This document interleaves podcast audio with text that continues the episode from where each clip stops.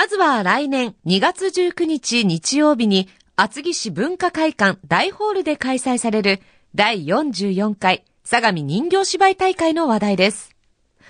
相模人形芝居は江戸時代中期から相模地方に伝えられた人形芝居で、一体の人形を三人の人形使いが息を合わせて動かす三人使いと、鉄砲刺しという独特の操作方法に特徴があります。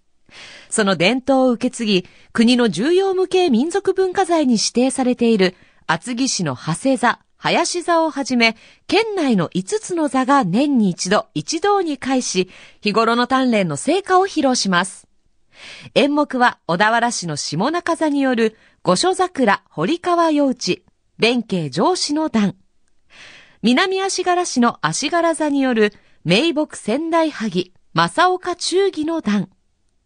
平塚市の先取り座による派手姿女舞絹、酒屋の段。厚木市の林座による菅原伝授手習い鏡、寺子屋の段。そして厚木市の長谷座によるヤブーグイス恋の枝道、小磯河原の段です。